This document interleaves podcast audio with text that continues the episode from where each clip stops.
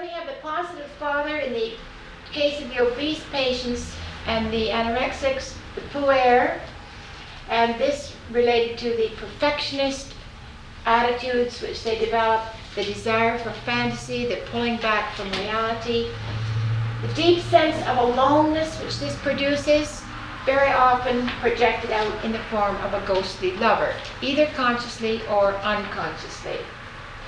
And the aggression, also buried down here, also related to the rebel.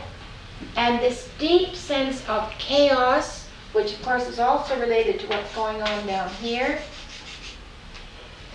Uh, in terms of what Dr. Seligman said last night, where this sense of chaos, which is essentially a fear of the deeply instinctual nature, that chaos will uh, be compensated by a very rigid attitude, desire for order, desire for rational control, and that rigidity will manifest psychologically and physiologically. So the body will become very rigid, and uh, air, certain areas will become rigid.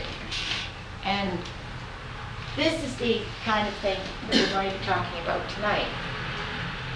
And very important also for tonight the fact that the body, in most cases, becomes the shadow and carries the weight and the darkness of the shadow because it is unconscious in many cases.